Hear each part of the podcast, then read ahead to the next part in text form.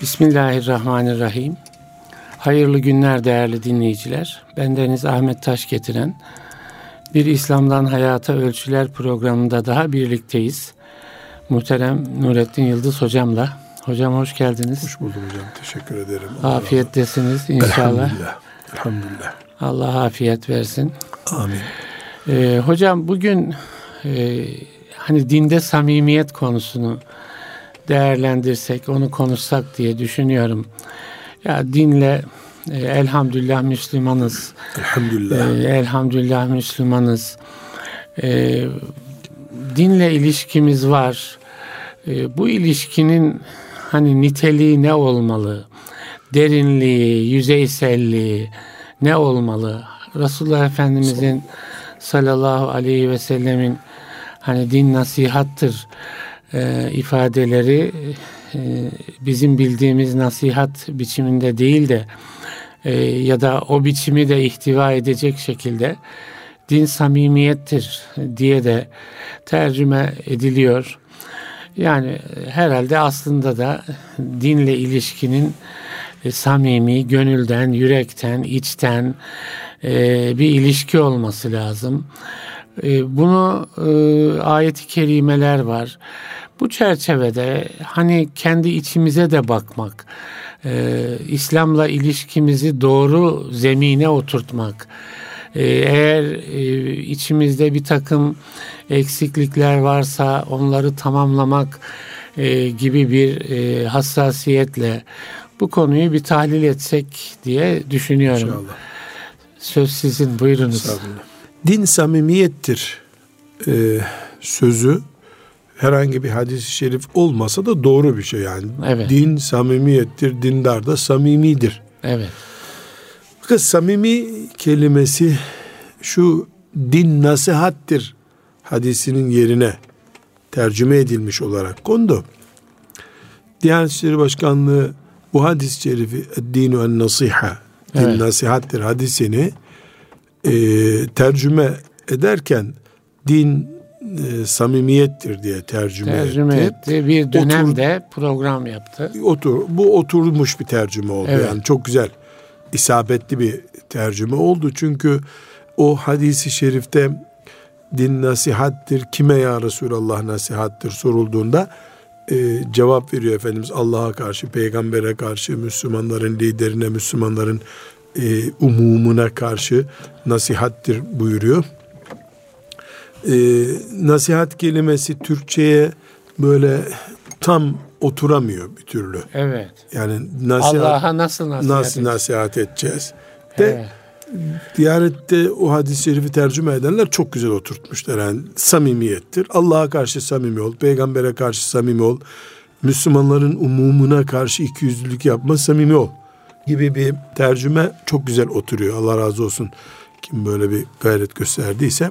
Burada din samimiyettirden biz biraz daha geniş perspektiften herhalde bakıyoruz. Yani ikiyüzlü olmadan, sağa sola yalpalanmadan. Samimi dindarlık olmayan boyutlar ne olur? Belki ne onu da tahlil etmek lazım.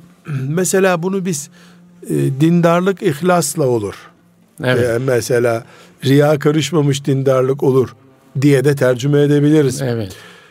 Dindarlık samimiyettirden şunu da anlayabiliriz. Yani zora gelince kaçmadığın dindarlık olsun. Evet. Dindarlık samimiyettir derken din içinde bir ayrım yapma sakın. Yani namazda titizsin, zekat vermeye geldi mi, sadaka vermeye geldi mi kayboluyorsun. Hayır, samimi ol. Yani 24 saat samimi ol. Bütün kulluk alanlarında samimi ol diye de anlayabiliriz biz bu cümleyi.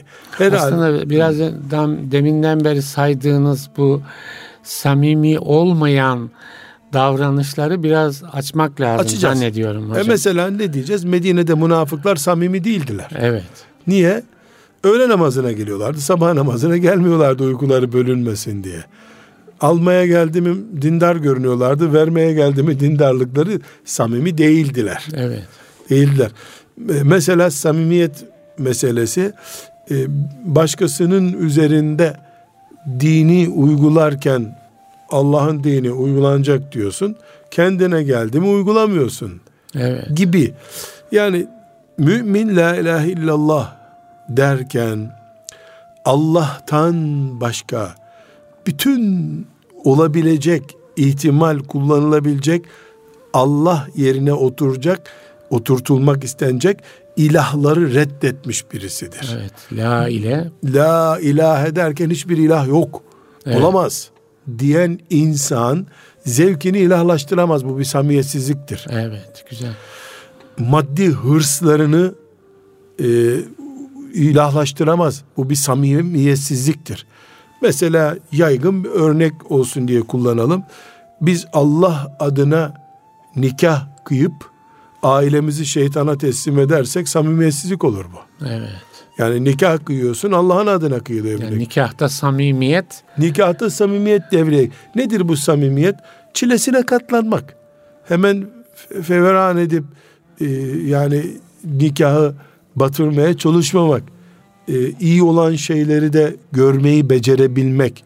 Yani çok başlık açılabilir bu konuda. Evet, evet. Ama her halükarda samimi dindar, samimi mümin, yağmurlu havada da samimidir, güneşli havada da samimidir der gibi. Yani parası varken de zorlukta samimidir, da samimidir, darlıkta da samimidir. Her alanda. Yani zengin bir arkadaşı olduğunda ona gösterdiği güler yüzle gariban bir arkadaşına gösterdiği güler yüzün farkı yoktur. Samimidir çünkü. Nerede kardeşlikte samimi. Çok ilginç örnekler veriyorsunuz hocam. Bunlar aslında hayat, önemli din, bence. Din hayat. Evet. Din hayat. Yani namazda ihlaslı ol, huşu içinde ol, namazda dünyalık bir şey konuşturma diyoruz, değil mi? Niye? Namazda Allah-u Teala'nın huzurundasın. Müminle kardeş olmamı da Allah emretti. Evet. Kardeşliğin çilesine katlanmamı da Allah emretti. Haklı olduğun halde bir kavgayı sürdürme, cennette beraber olalım diyen Peygamber sallallahu aleyhi ve sellem Efendimiz, ben haklıyım kavgada dediğin halde ama uzatma sen kavgayı diyor Efendimiz sallallahu aleyhi ve sellem. Anne meşhur hadisi nasıl? Evet. Bir kavgada, tartışmada haklı olduğu halde vazgeçen kıyamet günü cennetin ortasında beraberiz buyuruyor. Cennetin, evet, ortasına kadar hoş bir şey. Bu bir samimiyet işte. Kavga ederken de samimiyet. Çocuk büyütürken samimiyet. Ticaret yaparken samimiyet. Yani nerede mümin olarak bulunuyorsam o mümin görüntüm bulanık olmamalı benim. Bulanık olmamalı. Bulanık mümin görüntüsü samimiyeti kaçırmaktır. En çarpıcı örneği, dünyada tek de kalsam, hiç başka bir Allah'ın kulu araç kullanmıyor, ben kırmızı ışıkta dururum. Niye? Evet. Madem bu insanlığın ittifakıdır, kırmızı ışıkta durmak lazım. Oradan insan geçmiyor, araba geçmiyor, melek geçiyordur, neyime gerek deyip, evet, dururum. Bu bir samimiyettir. Evet. Samimiyettir. Mümin yalan konuşmaz. Niye yalan konuşmaz? Çünkü yalan samimiyeti bölen bir hastalıktır. Karşıdakinin güvenini yani istismar ediyorsun. Biz noterin mühüründen daha güçlü mühürlenmiş ağızlar kullanıyoruz. Çok güzel. Allah diyor bizim ağzımız. Evet. Bizim ağzımız mühürlüdür. Onu Allah yalan konuşmaz diye mühürlemiştir. Herhangi bir şekilde o mühürü bozduğumda fekki mühür mü deniyor? Evet. Fekki mühür bir cinayet. Evet. Yani bu bir cinayet. Çözmek, evet. Mümin bir insan zulmedilen yerde mazlumun yanındadır. Allah Teala yoksa hesabını soruyor. Ben zulmetmiyorum diyemiyorsun. Neden? Senin dindarlığında samimiyet varsa ilke olarak zulme karşısın sen zaten. Şuna bakmak lazım mı hocam? Yani samimiyet noksanlığı veya samimiyetsizlik nereden kaynaklanır? Ya da samimiyetsizlik nereden kaynaklanırdan önce, mesela Allah-u Teala'ya imanda samimiyetsizliği olabilir mi müminin? Evet. O nasıl bir şey olur? Olur. Mesela Efendimiz sallallahu aleyhi ve sellem Refik-i Ala yükselip vefat edince irtidat etti Araplar. Evet. Samimi değillerdi imanlarında. İmanlarında samimi değiller. Yani sosyal bir iman yapmışlardı. Herkes gidiyor Medine'de yeni peygambere iman ediyor. Evet. İçlerine sinmemiş bir şekilde onlar da iman ettiler. Sonra ne dediler? Ya gerçek bir peygamber olsa ölür müydü bu dediler, vazgeçtiler. Evet. Samimi değillerdi imanlarında. Allah-u Teala Kur'an'da onlar için ne buyuruyor? İçinize yerleşmemiş bir iman bu sizin. Evet, evet. Yüzeysel kaldı imanları. Evet. Ebu Bekir radıyallahu anh niye sabit kaldı? İmanı samimiydi çünkü. 23 yıl test edilmiş bir imandı. Hiçbir yalpalaması, bir saniye tereddüdü bile olmadı. Onun için Allah'a karşı imanda samimiyet söz konusu. Namazda bir samimiyet söz konusu. Mesela ashab-ı kiramı, Allah onlardan razı olsun, sevmek zorundayız. Niye? Resulullah sallallahu aleyhi ve sellem dinini onlara emanet etti. Onları sevmeyen, sevmediği birinden din almış olur. Dolayısıyla sahabe sevgisinde samimi olmak zorundayız. Selman bizim Türk ırkına yakın, onun için Selman'ı seviyorumdan değil. Evet. Kureyşlidir, değildir, Suheyb-i Rumi, Rum'dur diye değil. Resulullah sallallahu aleyhi ve selleme karşı samimi isek, onun sevdiklerine karşı da samimiyetimiz gerekiyor. Ne buyuruyor mesela Aleyhisselam Efendimiz? Beni seven Ali'yi de sevecek diyor. Evet. Başka türlüsü olmaz ki bunun. Nasıl Ali'yi sevmez bir Müslüman? Hazreti Ali'yi evet. Nasıl sevmezsin sen Resulullah sallallahu aleyhi ve sellem? Ali ben Ali'nin Mevlasıyım diyor. Evet. Yani Ali'nin dostu benim diyor. Dolayısıyla mecbursun sevmeye. Ama hatır belasına seversen bu bir samimiyetsizliktir işte. Ve burada bir çizgi açmamız lazım.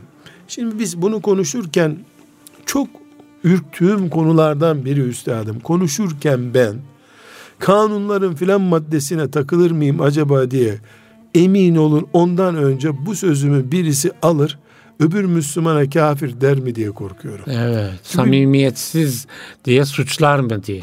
Yani yok şimdi samimiyetsizlik diyoruz ya biz. Evet. Bu samimiyetsizlik kafirlik anlamında değil ama. Evet. Değil.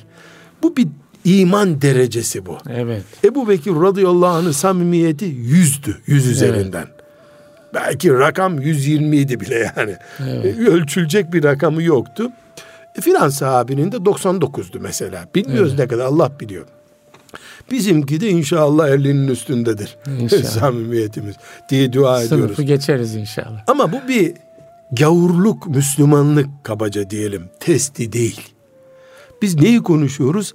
Hız testimizi konuşuyoruz.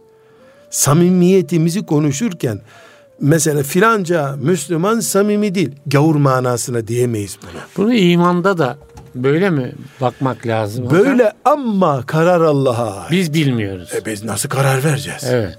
Mesela Üsame radıyallahu anh hani kalbini, adamı öldürüyor adamı. La ilahe illallah dediği halde öldürüyor. O onu canını kurtarmak için demişti ya Resulallah diyor. Efendimiz ne buyuruyor? Göğsünü mü yardın diyor. Evet. Ne biliyorsun niye söylediğini. Yani biz samimiyetsiz tavır yorumu yapabiliriz. Evet. Ama imanını yok sayacak tarzda bir samimiyet konuşamayız. Bu caiz değil. Dolayısıyla biz hastalığı konuşuruz. Hasta hükmü vermeyiz. Veremeyiz. Korkuyorum dediğiniz... Korkuyorum. Mesela bizim buradaki samimiyet değerlendirmemizden birilerinin çıkıp yargı kılıcını eline alıp iman küfür değerlendirmesi yapması gibi. Filancaları samimiyetsiz buluyorum. Ramazan-ı Şerif'te tatile gittiler. Yüzdüler Ramazan-ı Şerif'te. Demek ki samimiyetsizler Müslüman değildirler. Yani bu dereceye indirilmeyecek şeyi konuşuyoruz biz. Evet. Yani biz buğdayın varlığını konuşmuyoruz. Ekmekteki tuzu, belki suyu konuşuyoruz. Belki bu işi kendimiz açısından evet. değerlendirmek daha sağlıklı olur. Bir başkasını yargılamak önce açısından zaten değil. Zaten kendi samimiyetimi test etmeliyim. Evet, evet. Samimiyetimi test etmeliyim. Siz beni abi olarak test edebilirsiniz samimiyette. Yön verebilirsiniz. Emri bil maruf gereği bu. Ben size yani bu daha samimice şöyle olur diyebilirim. Yani ortada yalanın olmadığı, hilenin olmadığı, gıybet gibi, nemime gibi mümin seviyesinin çok altında olan şeylerin olmadığı bir kardeşlik ortamı, bir İslam yaşayışı ortamından söz ediyoruz ve buna samimiyet diyoruz biz. Evet. Bu samimiyette farklı farklıyız elbette. Yani mesela ben kendim bildiklerimden örnek vereyim. Şimdi çok farklı insanlarla oturup kalkıyorum. Mesela daha dün bir arkadaşımız Batman'dan ziyaretime gelmiş. Yani dışarıdan seyredildiğinde o türlü bir çay içilecek düzey bile yok. Evet. Yani dış puanlama itibariyle.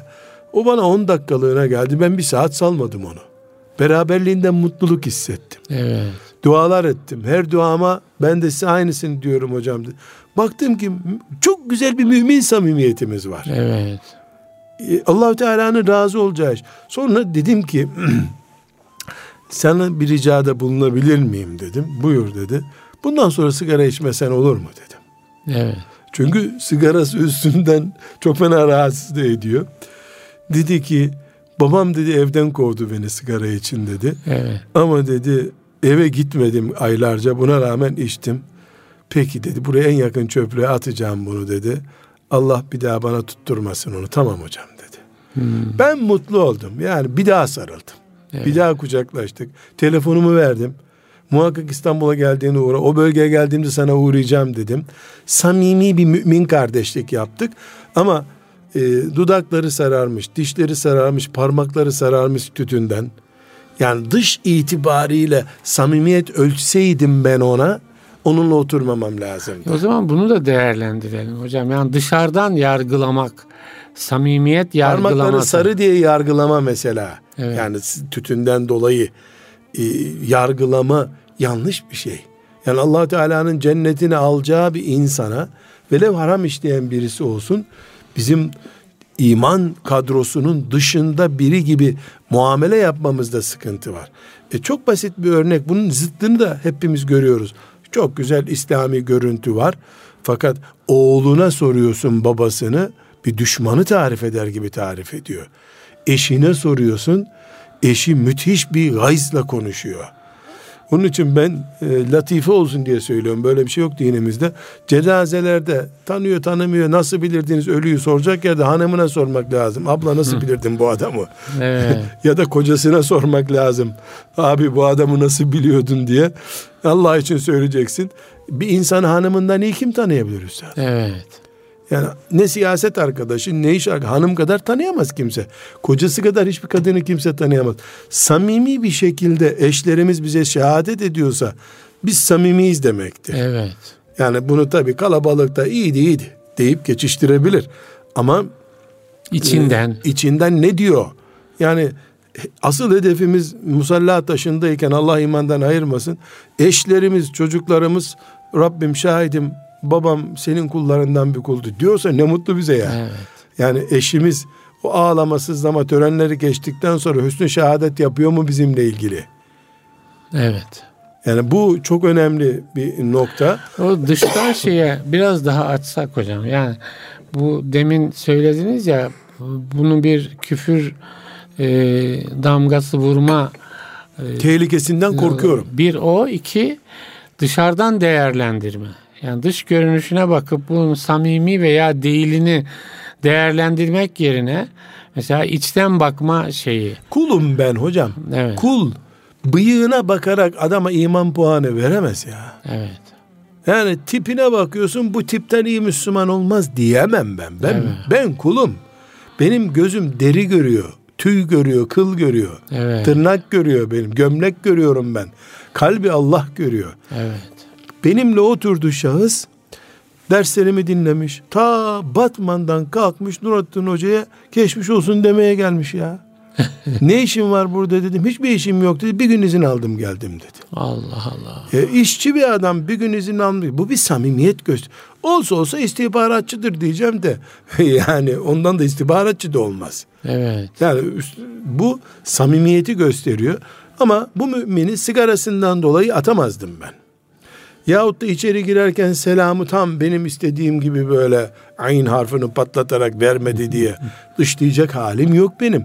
Kulum ben, kullar arası bir şeyi uluhiyet makamına ait bir puanlama ile değerlendiremeyiz biz. Evet, çok güzel. Benimki samimiyetsizlik bir defa zaten. Evet. Yani kulluk makamından sanki kullara hükmetme yetkisi verilmiş bir yetkili makama geçtiğimi hissettirmem samimiyetsizlik. Mesela bir hoca efendi talebelerine Kur'an öğretiyor. Ya bu muallim. Kur'an'ın sahibi değilsin ki sen. Evet. Kendisini Kur'an'ın sahibiymiş gibi, sanki ona inmiş gibi göstermesi başka. Sen talebe, ben hoca, ikimiz de Allah'ın kuluyuz demesi başka. Evet. Samimiyet bu. Bir şeyh efendi mesela, ona gelmiş diz çökmüş birisine karşı, yani parmaklarımın ucunda senin cennetin cehennemin gibi, haşa, bir tavır göstermesi bir rezalet. Beraber Allah'ın huzurunda umutla cenneti bekliyoruz yavrum. Gel sen şunu söyle, ben de bunu söyleyeyim, amin diyelim demesi samimiyet. Evet. Yani şeyhlik makamının da samimiyeti var. Riyası, kibri, fesadı, ucubu vesaire bir sürü rezillikleri var. Ucuptan, şundan bundan sıyrılıp fani bir kul olarak, fani bir kulla beraber dertleşip Rabbimizin huzuruna gidiyoruz seviyesinde kalmak bambaşka bir şey. Evet. Yani ben sana Kur'an öğretiyorum, senden dolayı değil, Rabbimin emaneti olduğundan dolayı diyen Kur'an hocası olmak başka. Evet. Zekat verirken de bir samimiyet var üstad. Evet. Kur'an-ı Kerim ne buyuruyor? Verdiğinizi başa kakmayın buyuruyor. Evet. Yani başa kakacaksan tatlı bir söz söyle de yeter ki fakirin midesini bulan. Evet. Kavlun ma'rufun hayrun min sadakatin yetba'uha eza.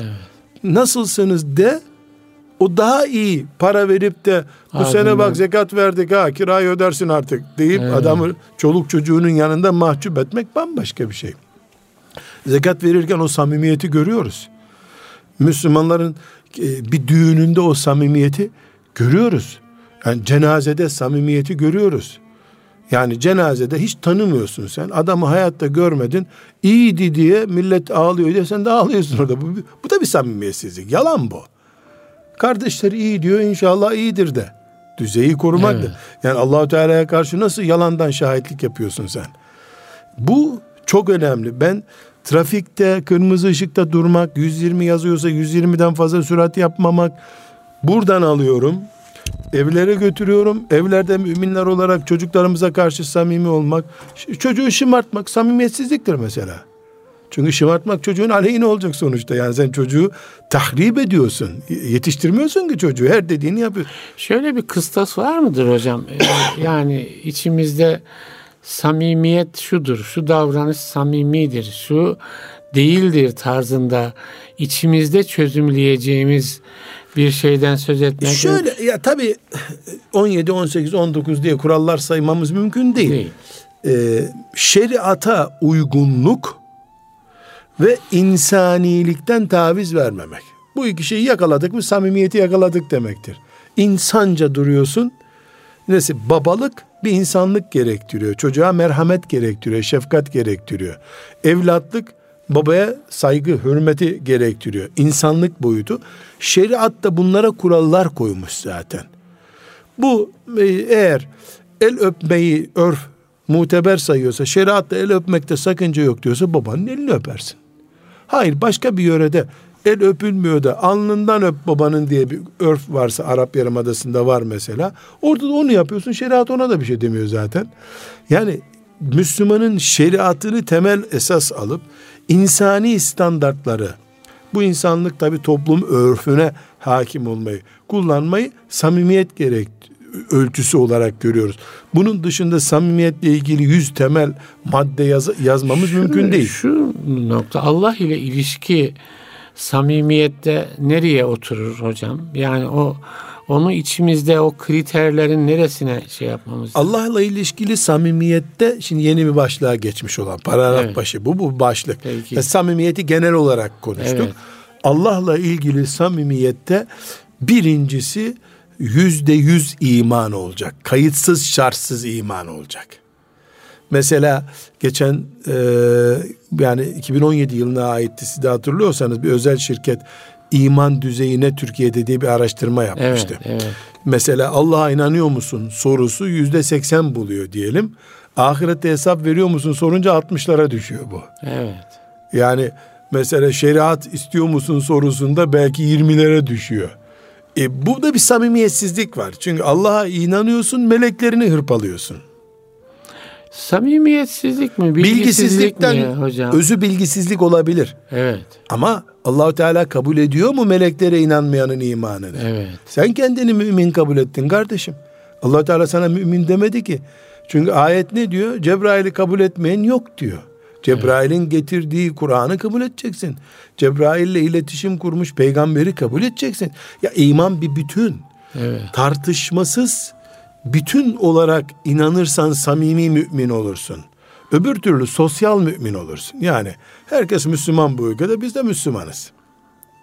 Yani bu seviyesiz bir Müslümanlık. Bunu da Allah-u Teala kabul etmiyor zaten. İki, samimiliğin gereği madem iman ettin, teslim oldun, emirlerine itaat edeceksin Allah'ın. Yani hem iman ediyorsun, yani imanı duygu dünyasında bırakıp eylem dünyasına yansıtmadığın zaman samimiyetsizliktir bu. Yani Kabe'yi kutsal kabul edip namaz için ona dönmemek ne kadar olabilir, kabul edilebilir bir şeyse o zaman Müslümanım deyip, Allah'a iman ediyorum deyip bildiğini yapan biri olmak, yasaklarını Allahu Teala'nın yok kabul etmek çok ters olur. Bunu şöyle kabul edelim. Yani bir insan eşini çok sevdiğini söylüyor ama eşini de hırpalıyor. Bu ne sevgi böyle yani? Bunu sevgi demek bir defa istihza konusudur. Yani alay etmek için seni seviyorum denir o zaman. Allah'a imanda samimiyet, emirlerine itaat etmek, yasaklarından uzak durmaktır. Bir de özellikle ruh dünyamız açısından asırların hiçbir zaman eskitemediği çok mühim bir başlık. O da nedir? Riya olmayacak. Allah'la ilişkilerde riya olmayacak. Yani kul ve Allah, üçüncü kişiler devreye girmeyecek. Şey mi var acaba? Yani siz bunları anlatırken onu düşündüm. Acaba insanlarımız Allah ile hukukumuzun yani muhtevasını yeterince bilmiyor olabilirler mi? Yani şimdi Allah'a iman dediğimizde neyi kapsıyor? Ahirete iman dediğimizde neyi kapsıyor? Bilmiyor. Sanki bir toplumun bir kesiminin bu bilgiden de öncelikle mahrum olduğunu, hani samimiyet daha sonraki, hani bilen insanın, değil mi? Bilen insanın sanki borcudur, yapması gerekendir. Bilmeyen insan önce bilgiyi kazanmak gibi bir şey. Nasıl dersiniz? Doğru. Ama yani isteyene bilgi veriyorlar. Yani evet, nedir bu benim inandığım Allah diye merak etmedikçe kim ona ne öğretebilir? Evet. Yani samimiyet o zaman arayıp bulmak işte. O zaman dinde samimiyet. Yani din, ya, madem Allah'a iman ediyorum, bir şey gerekiyordur muhakkak. Niye düşünmüyor insan? Evet. Yani bu, nedir bunun faturası ya? İnan dediler, inandık. Mesela Jüpiter diye bir şey var gökyüzünde, bir yıldız var. Ben hiç hayatımda hiç merak etmedim. Nerede durur bu Jüpiter? Haritası nasıldır filan. Bana ne, Jüpiter varsa var. Şimdi Allah var deyince böyle mi kabul edecek insan? Yani Jüpiter beni ilgilendirmiyor. Jüpiter'in varlığı gibi bir varlık değil benim için. Haşa, öyle Allah olur mu? Teala'nın varlığı. Rabbim diyorum. Evet. Rabbim benim diyorum. Beni yarattı diyorum. Beni boşuna yaratmadı diyorum. Beni hesaba çekecek yarın diyorum. Hem bunları biliyorum çünkü Allah buna deniyor. Evet. Hem de bunlar nasıl olacak hiç merak etmiyorum. Ve cuma namazına gidiyorum mesela. Cuma namazından önce 20 dakika orada bir konuşma yapılıyor. Niye merak edip gitmiyorum da caminin bahçesinde oturuyorum ben? Yani camide bir şey söyleniyor. Burada bir samimiyetsizlik aramamakla ortaya çıkıyor yani. Var mı şu dünyada bir şey? Sen peşinden gitmiyorsun da o senin peşinde gidiyor. Şeytandır o sadece. Sen onun peşinden gitmesen de o senin peşinden geliyor. Çelmeyi takmak için. İyinin peşinden gidilir. Evet. Değerlinin peşinden koşulur, gidilmez bile. Yani madem Allah'a iman ediyorum, bu imanımda samimi isem sonuçlarını merak etmeliyim. Yapamayabilirim bak her şeyi. Yani ahirete iman ediyorsam, İyi de nedir bu ahiret bilmeliyim, değil mi? Evet, bana burada ne yüklüyor o, değil mi? Bir şey yüklemeden niye iman etmen gerekiyor ki ahirete? Evet. Mesela meleklere iman etmeyi düşünmesi gerekmiyor mu bir insanın? Ya bu meleklere gördüğüm yok, tuttuğum yok, çay içtiğimiz yok beraber, niye Allah'a inanın diyor ki meleklere? Düşünmek gerekmiyor mu ya? Gerekmiyor mu? İnsanlar neler düşünüyorlar ya? Neler düşünüyorlar da bu kadar önemli bir şey. Ya hayatında kimsenin melek gördüğü yok. İnanmasan cennete giremiyorsun ama. Evet. Görmediğim şeye niye inanıyorum ben? Bunun bir etkisi yok mu hayatımda? İnsan bir mesela ben şu anda sadece internet üzerinde yazılı olan 50.000'den fazla cevabım var. Ama bu soruyu bana soranı hatırlamıyorum. Yani yazılı cevap ve yazısız cevaplarımda 10.000'lerce soruya cevap verdim elhamdülillah. Yani bunu samimi bir şekilde deistler soruyor. Tabii böyle soruları soruyorlar. Soru sırıtıyor zaten yani. İnanıyorsak bu saflık değil mi diyor. Onun yerine başka bir eylem yapamaz mıyız biz diyor. Belli ki kışkırtıcı bir şey. Onu konuşmuyorum ama samimi bir şekilde ya bu meleklere inandım ne oldu, inanmasam ne olurdu? Merak etmem gerekiyor benim. Yani bu kadar basit mi? İmanını pekiştirmek için. Tabii yani mesela ben size sorayım. Allah benden inanmamı istiyor. Meleklere inanmasak ne olur mesela? Evet. Ne kalkmış olur devreden? Evet. Peygamberler kalkmış oluyor. Yani Kur'an kalkmış oluyor. Onlarla oluyor. Günlük muhasebe kalkmış oluyor. Evet. Belki şu cevabı peşin veririm. Yani Allah meleklerim var diyor ve inanmamı istiyor. Yani benim Allah'a imanımın bir uzantısı olarak bu bir izah. Ama bir de mantığına bakabilirim, doğru. Ahiret inancını kaldırıyorsun melekleri kaldırınca. Evet. Çünkü ahirette meleklerin tuttuğu tutanaklar getirilecek. Kaldırdın mı melekleri? Yok, kabul ettin mi? Evet. Zaten ne yaparsan mübah sana. Kameraya yakalanmadık sürece her şeyi yapıyorsun o zaman. Evet. Kırmızı ışıktan da geçersin, beyaz ışıktan da. O zaman geçemeyeceğin ışık yok senin. Niye? Evet. Çünkü radar yok orada. Evet. Melek olduğu zaman hiçbir ışıktan geçemiyorsun bile. Evet. Hiçbir ışıktan geçemiyorsun. Yani en basit örneği, yani Allah-u Teala ısrarla düşünmemizi emrediyor. Bir miktar düşünmek zorunda insan. Bu düşüncemiz de samimiyettir. Emri bil ma'ruf yapıyoruz mesela, değil mi? Samimiyetimizden kaynaklanıyor bu. Neden? Allah Azze ve Celle kardeş olun buyuruyor. Ben cehenneme girmemeye çalışırken bu Müslüman mesela alkol kullanarak cehenneme girecek bir iş yapıyor. Nehyan-ı münker yapın Allah buyuruyor. Yani emr-i bil maruf hani bir başkasını yargılamak için yapıldığında başka bir şey oluyor. Bu devletin görevi. İslam devletinin görevi o. Ama bu kardeşim de yanlış yapmasın. Yolu cehenneme çıkmasın. Aman cehennemden bir kişi kurtulsun. Çamura batmasın diye bir hassasiyetle yaptığınızda samimi bir iş durumuna düşüyor. Evet. Buradaki samimiyet peygambere imanda da var üstadım. Evet. Ben peygambere samimi bir şekilde inanıyorsam onun sakal emri bana daha bir ağır gelmiyor o zaman. Evet. Ben hep örnek veriyorum. İnşallah hanım kardeşlerimiz de dua ediyorlardır bana diye umuyorum. Yani Efendimiz sallallahu aleyhi ve sellem kadın dövmeyi yasaklamıyor alenen. Dövene şu kadar da ben vururum buyurmuyor. Evet. Ne diyor ama? Ben kadın dövmüyorum diyor. Kıyamet günü cennette yanımda olmak isteyenler de ... Evet. Dövmesinler diyor. Sizin hayırlılarınız kanuni boyut getirmiyor. Evet. Ne getiriyor? Peygambere samimiyetle bağlantıyı test malzemesi getiriyor. Evet. Belki deseydi ki misal, yani böyle bir şey yok. Kadına bir sopa vurana 80 de ben vuracağım. Evet. Vallahi çok daha hafifti bu. Evet. 4 sopa vurduysan 4 × 80 160 sopamı yer, keyfime bakarım. İntikamımı da almış olurum derdi, kurtulurdu adam. Öbüründe mesafe koyuyor değil mi? Allah! Mesafe koyuyor. Ne ağır şey, 180, ya. 360 sopadan daha tehlikeli bir şey söylüyor. Ben kadın dövmüyorum diyor. Evet. Bana yakın olmak isteyenler kıyamet günü uyacaklar bana diyor. Evet. Namazın farzı gibi bunu ilan etmiyor. Bir samimiyet ölçeği koyuyor ortaya. Hangi samimiyet? Madem peygamber senin canın, sevdan sallallahu aleyhi ve sellem derken böyle kalbin için coşuyorsun. İşte onun doğum gününde tatlılar yediriyorsun.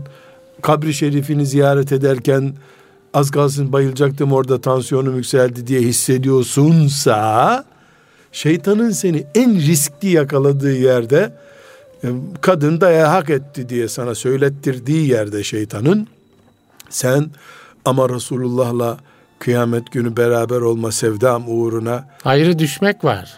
Allah! O zaman var ya üstad, bu sevdada samimi olan boynunu uzatıp vur be kadın sen vur bari der. Yani bu buna götürür mümini. Evet. Ama çok önemli. İnşallah anlaşılmıştır örneğimiz. Burada Efendimiz sallallahu aleyhi ve sellem kanun da koyabilirdi. Evet. Değil mi? Mahkeme kararı olmadan kadına bir tokat vurana Ömer 8 tokat vuracak dese kim ne diyecekti? Evet. Yaptı yani, başka konularda yaptı, mesela şunu yapan hükmü şudur dedi. Evet. A, B, C bir sürü örneği var bunun. Ama aile içinde muhtemel vuku çok yüksek olan, yani olabilme ihtimali çok yüksek olan bir konuyu devlet cezasına bağlamadı da kendi yürek sevdasına bağladı. Doğru, doğru. Aradaki samimiyete, benim hatırıma kimse dokunmasın dedi. Ya, evet. O hanım kızlara ben diyorum ki ya ne belasınız başımızda siz ya. Peygamber sevdasıyla kilitledi bizi. Evet. Samimi isek eğer. Evet. Biz peygamber sevdasında aleyhissalatü vesselam samimi isek, benim hatırımı bilen dokunmasın dedi. Dokunmasın. Bundan büyük bir kanun olur mu ya? Ama müeyyidesi yok. Yani devlet nezdinde anayasaya işlenmemiş. Kur'an ayetinde hükmü şu kadardır. Böyle dememiş, sevdayı ortaya koymuş. Buna da bir samimiyet dedik işte bu konuşmamızda. Evet. Samimiyeti ortaya koymuş. Bu samimiyeti biz sallallahu aleyhi ve sellem Efendimiz'de mesela kadın konusunda şimdi uyarladık. O filan sünnetime uyunda da budur.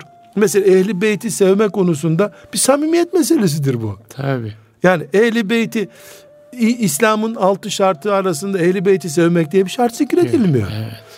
Aynı şekilde Kur'an-ı Kerim'de ehli beyti sevmeyen Ebu Cehil ile beraberdir diye bir ayet duydunuz mu siz? Yok, o da yok. Evet, öyle ama bir şey yok. Müslümana bunu söylemeye bile gerek yok ya. Evet.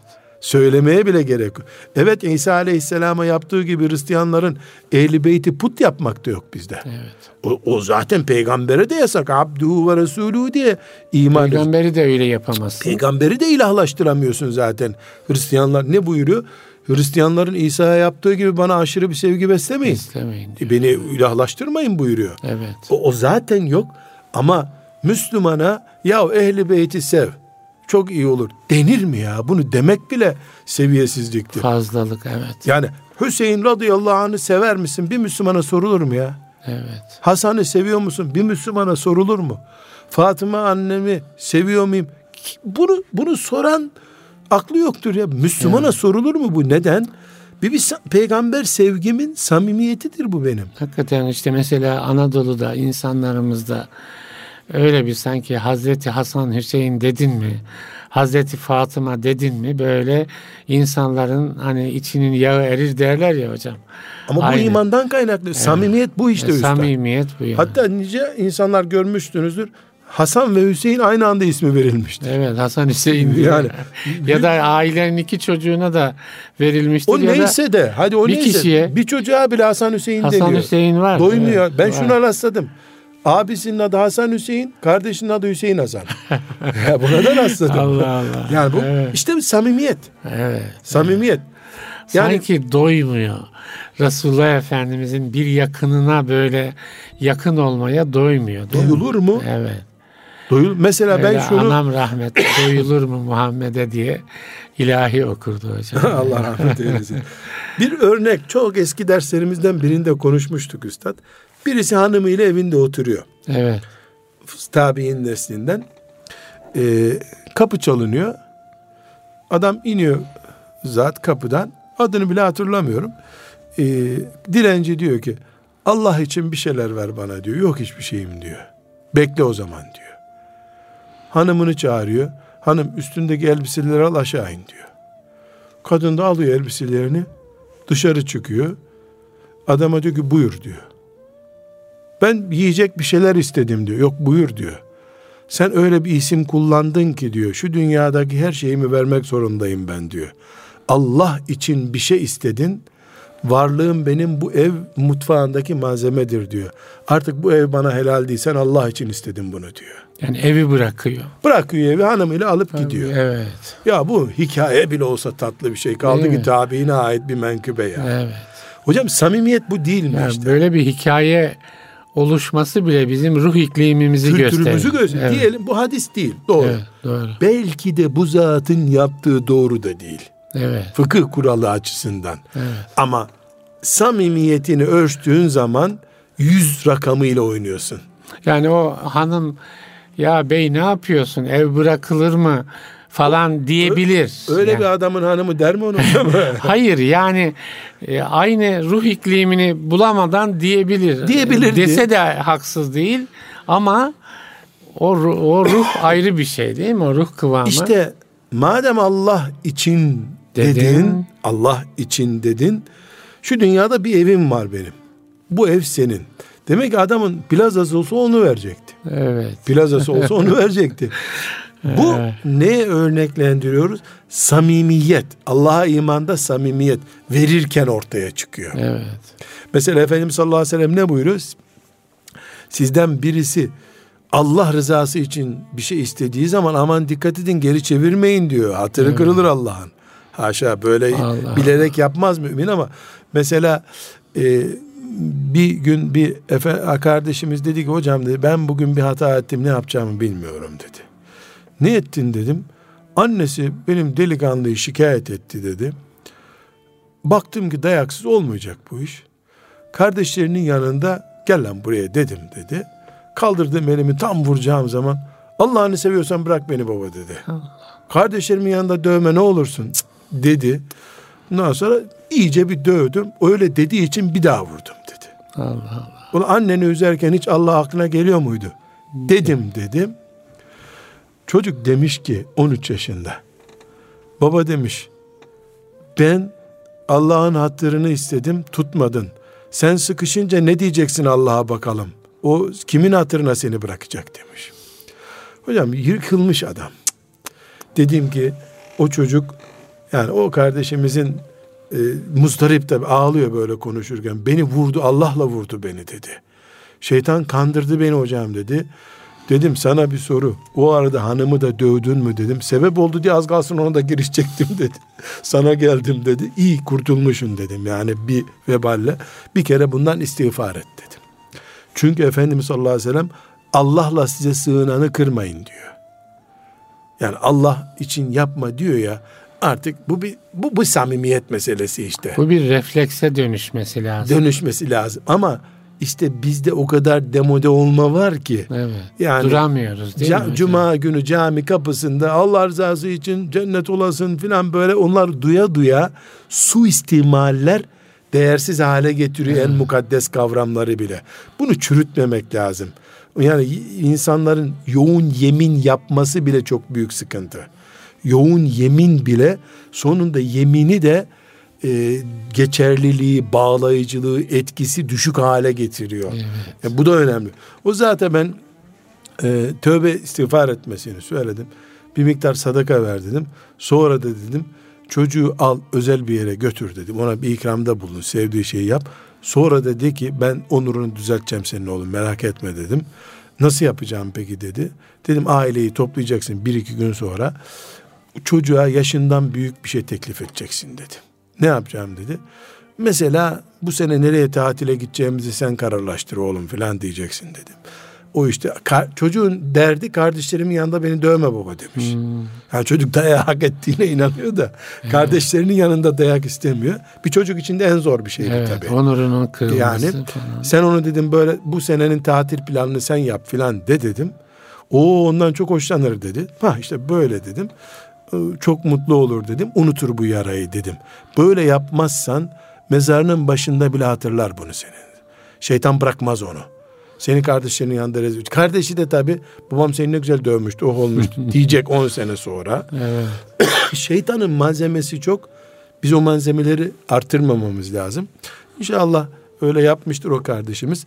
Burada bu kardeşimizden aldığımız örnek o çocuğun sözü onun Allah için elini kaldırmama testiydi. Bir samimiyet testiydi işte bu. Evet. Bunu yapabilmeli. Yani bir örnek daha vereceğim. Bunu ne kadar olacağını bilmiyorum ama ben söyleyeyim. Hani derler de ben konuştum kaçtım. Ben konuşup kaçacağım. Mesela Efendimiz sallallahu aleyhi ve sellem iftarda az yiyin, sahurda çok yiyin diyor. Evet. Şimdi Ramazan-ı Şerif yaklaşıyor mesela. Evet. Bu bir samimiyet meselesi işte. Günah değil ama iftarda çok yemek. Ya haram değil. Ama peygamber terbiyesinde aleyhissalatü vesselam onun ümmetine nasihatlerinde biz sahura kalkarız diyor mesela. Şimdi çok önemli bak. Evet. Bizim ehli kitabın orucuyla farkımız, biz sahura kalkarız diyor. Sahur özentisi var Efendimiz'de sallallahu aleyhi ve sellem. Sahuru hep öne çıkarıyor. Evet. Bu bir iki hadiste de değil. Mesela ne buyuruyor? Sahur yemeğiyle bereket gelir diyor. Biz ne yaptık üstad? İftarda bereket arıyoruz, fakir fukaraya iftar vererek. İftar ziyafetini sahur ziyafetine çevirmek uç bir örnek olsun diye söylüyorum. Bir samimiyet meselesidir. Evet. Farz vacip değil ama. Evet. Böyle yapmayanın orucu olmaz. Haşa, böyle bir kural yok ortada. Yani bu genelde belki şöyle izah edilebilir bizde. Bu bir kültür meselesi. Yani bizim kültürümüzde iftar öne çıktı, sahur falan. Ama siz diyorsunuz ki Peygamber aleyhissalatü vesselamla hukukumuzda, madem böyle bir şey istiyor, hukukumuzda onun bu şeyini dikkate alsak mesela, o bir samimiyet noktasında bir ileri kademe olur. Şefaat ya Resulallah demeye gerek kalmadan şefaat olacaktı evet, bu işte. Evet, evet. Zaten o buyursaydı ki akşam 3 hurmadan fazla yiyenin orucu olmaz, yiyecek miydik? Kural olurdu bu. Biz yiyecek miydik o zaman onu? Evet. Sahurda muhakkak 2 tas çorba içeceksin dese, oruç gündüz yemiyoruz, sahuru mu kaçırırdık? Evet. Serbest bırakıyor, sevgisini ortaya koyuyor. Evet, evet. Kulağımızın nerede olduğunu ölçüyor. Evet. Tıpkı kadınlarla ilgili buyurduğu sözlerde olduğu gibi. Bir şeyden, buradan yola çıkarak hocam, bir samimiyet eğitiminden, mesela kendi kendimize yönelik bir samimiyet eğitiminden söz etmek mümkün mü? Nasıl yapılabilir? Vallahi benim kanaatim, samimiyet eğitimi denen şey tasavvuftur. Evet. Tasavvuf bunun tarih boyunca yazılmış en büyük destanıdır. Ama tasavvufta holdingi kastetmiyorum. Evet. İnsanların duygularını sömürmeyi kastetmiyorum. Yani neden tasavvuf diye sorayım o zaman? Yani tasavvuf ne yapar ki insanın içinde bir samimiyet, çünkü tasavvuf yükselmesi meydana gelir? Kalp dünyasına ince ayarlar yapmaktır. Evet, ince ayarlar. Evet. Bu ince ayarları fıkıh yapmıyor. Evet. Vazifesi değil zaten. Kelam ilmi yapmıyor. Tefsir ilmi hiç yapmaz. Tefsir ilmi üstelik o rivayet bu rivayet derken yani konuyu dağıtırsın. Tasavvufun özü budur. Yani insanları putlaştırmadan, şeyhlik vesaire makamları putlaştırmadan, ana eksen etrafında çalıştığı zaman tasavvuf ince ayar mesleğidir. Ben şöyle bir benzetme yapayım. Bir apartmanın ilk inşaat halindeki görüntüsünü kadınlar görse oturmazlar o evde bir daha. Evet. Burası temizlenmez daha diye. Boyacılar ne yapıyor? Oturulur hale getiriyorlar evi. Evet. Tasavvuf İslam binamızın boyası badanasıdır. Şirin hale, oturulur hale getiriyor. Kalbimizi imar ediyor. Bu imar, bu ince ayar İhya-ül-ümüddin okunduğunda ortaya çıkıyor mesela. Evet. Defaatlarca İhya-ül-ümüddin'i gündeme getirdik o mesela. Belki ayrıştırıyor değil mi hocam? Yani kalp şunlar olursa şu olur diye bütün kalbi alanı tahlil ediyor. Tabii şimdi mesela fıkıh namaz kılmayı öğretiyor bize. Abdestinden selama kadar öğretiyor. Tasavvuf geliyor, namazda Allah ile beraber olmayı, dünyayı dışarıda bırakmayı öğretiyor. Namaz aslında Allah'la beraber olmak için bir eylemdi. Evet. Bunu da ince ayar bölümünde yapabiliriz. O açıdan daha önce de konuşmuştuk hatırlıyorsanız, insanlık ya da Müslüman insanlığı bugünkü kadar tasavvufa muhtaç olmamıştır hiç. Çünkü maddi çılgınlık, tuğyan oluştu dünyada. Yani ilk defa insanlık gıda fazlalığından zehirleniyor. Evet. Yani doktorların adı yemek engelcilerine çıktı. Yani biz espri yaparken mesela hazır doktor yokken rahat yiyelim filan diyoruz. Evet. Zavallılar, doktorlar hiçbir muayeneye gerek kalmadan önce bir periz tavsiye ediyorlar. Evet. Yani insanlık yemekten çatlayacak hale geldi. Evet.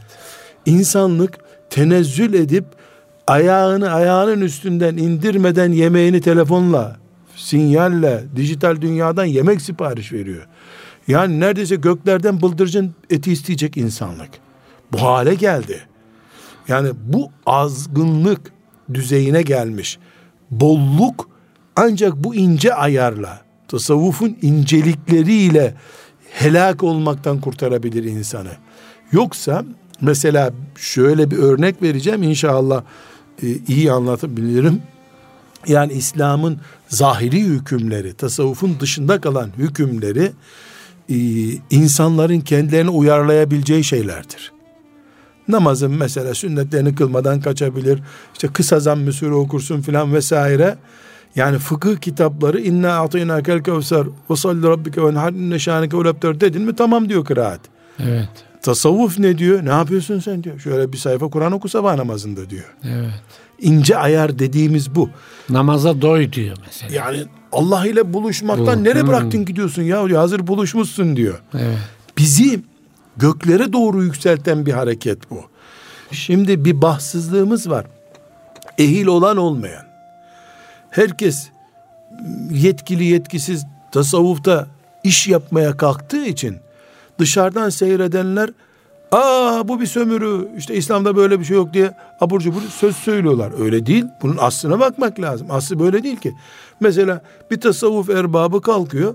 Tasavvuftan olduğu söylenen biri. Şeriat başka, hakikat başka. Bu sözü söyleyen adama bakıp da tasavvufa ne karar veririm?